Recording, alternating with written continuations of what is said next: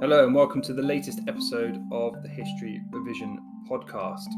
Uh, and today we consider how the Cold War spread beyond Europe um, and started to incorporate or to bring in countries in the Asiatic region. Uh, where we left you last, we looked at a major crisis within the Eastern Bloc in the Hungarian uprising.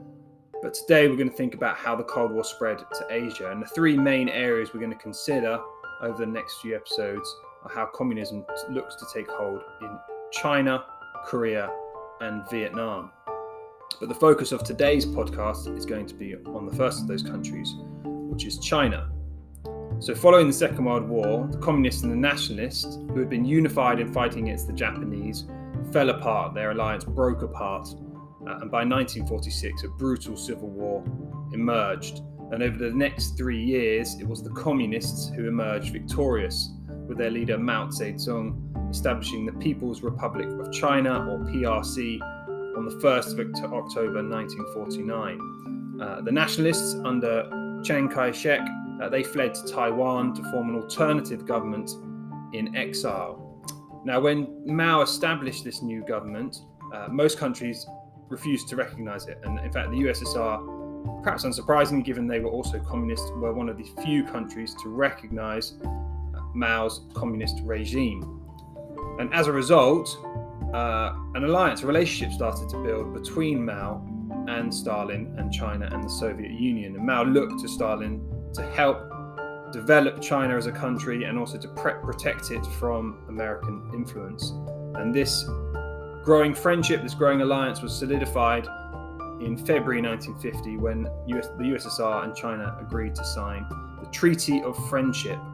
Uh, and some of the important elements of that, uh, the Soviet Union would give $300 million in aid although 95% of it would have to be paid back in at quite high interest. So this was of great benefit to the Soviet Union. They were getting an ally, but they were also uh, financially benefiting. 8,000 Chinese students would be allowed to travel to the USSR to study technology and science, and 20,000 Soviet experts would be sent to China to help develop the country. So there's an information, a technological swap.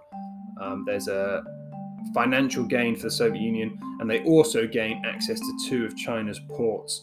And I think we've discussed before how the Soviet Union is a nation or a, an empire, depending how you want to look at it, that is deprived of access to water all throughout the year because most, most of its ports are situated in areas where they freeze over in the winter. So having access to southern ports, warm water ports, uh, would be of great significance to its trade um, and its ability to access resources. So why was all this significant? Why did why was China falling to communism significant for the Cold War? Well, for this for America, these developments represented a major concern. With China now communist and allied with the Soviet Union, a major communist power bloc was emerging in Asia, which could have consequences for the whole region. With domino theory emerging as a genuine fear, and this is this is the theory that once one country in a region fell, to communism, all those around it might topple and fall the same way. America was concerned that all the neighboring countries may up, it may end up turning to communism too. So we're talking uh, Korea, as we said, we're going to talk about later. We're talking about Vietnam. We're talking about Laos and Cambodia. so lots of places where you know suddenly from one country turning communist, communist, you could have a whole region turning communist. It's also concerning for America because the Soviet Union and China were two of the most populous countries in the world, and their alliance could therefore be formidable and create a formidable opponent for the US to face, especially if, with Soviet help, China develops rapidly. And those fears, or the, the, America's fears, were indicated by uh, something called the National Security Council Resolution, uh, also known as NSC 68. And that repeated America's commitment to containing communism and allowed an increase in spending on the military. And what that really looked like was that America was essentially preparing for war. So this is quite a significant document, quite significant resolution, NSC 68, because it's really increasing America's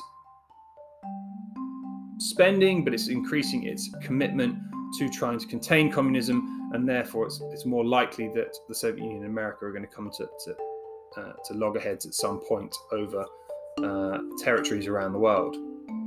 So to kind of bring that all together, China turning communist was a big moment in the Cold War. The conflict between capitalism and communism had now spread to a new arena, Asia, and the consequences of who was victorious could have a major impact on the progress of the Cold War. The USSR had, now had a potentially very powerful ally with a vast army, and the result was America accelerated its military spending and efforts to contain communism, increasing the chance of conflict. And really, that is borne out when we look at somewhere like Korea with America, the Soviet Union, and China all playing a very significant role in that conflict. Furthermore, beyond China, there was growing fears due to the domino theory that the whole Asiatic region could fall to communism, and if it did, the Soviet Union would in effect have a powerful and expanding empire to support it. Those fears and, and these events would have a long term impact, would have long term consequences for American foreign policy as they would then involve themselves in a series of drawn out and draining conflicts in both Korea and Vietnam. And our next episodes, and this is quite a short one, China's quite a short topic in, in our uh, in our unit. Uh, we'll be exploring first the Korean War and then thinking about the early stages of the Viet- Vietnamese War, which goes on up until 1975, so beyond when you need to know about it. Um, but we'll be exploring those um, next. Thank you for listening.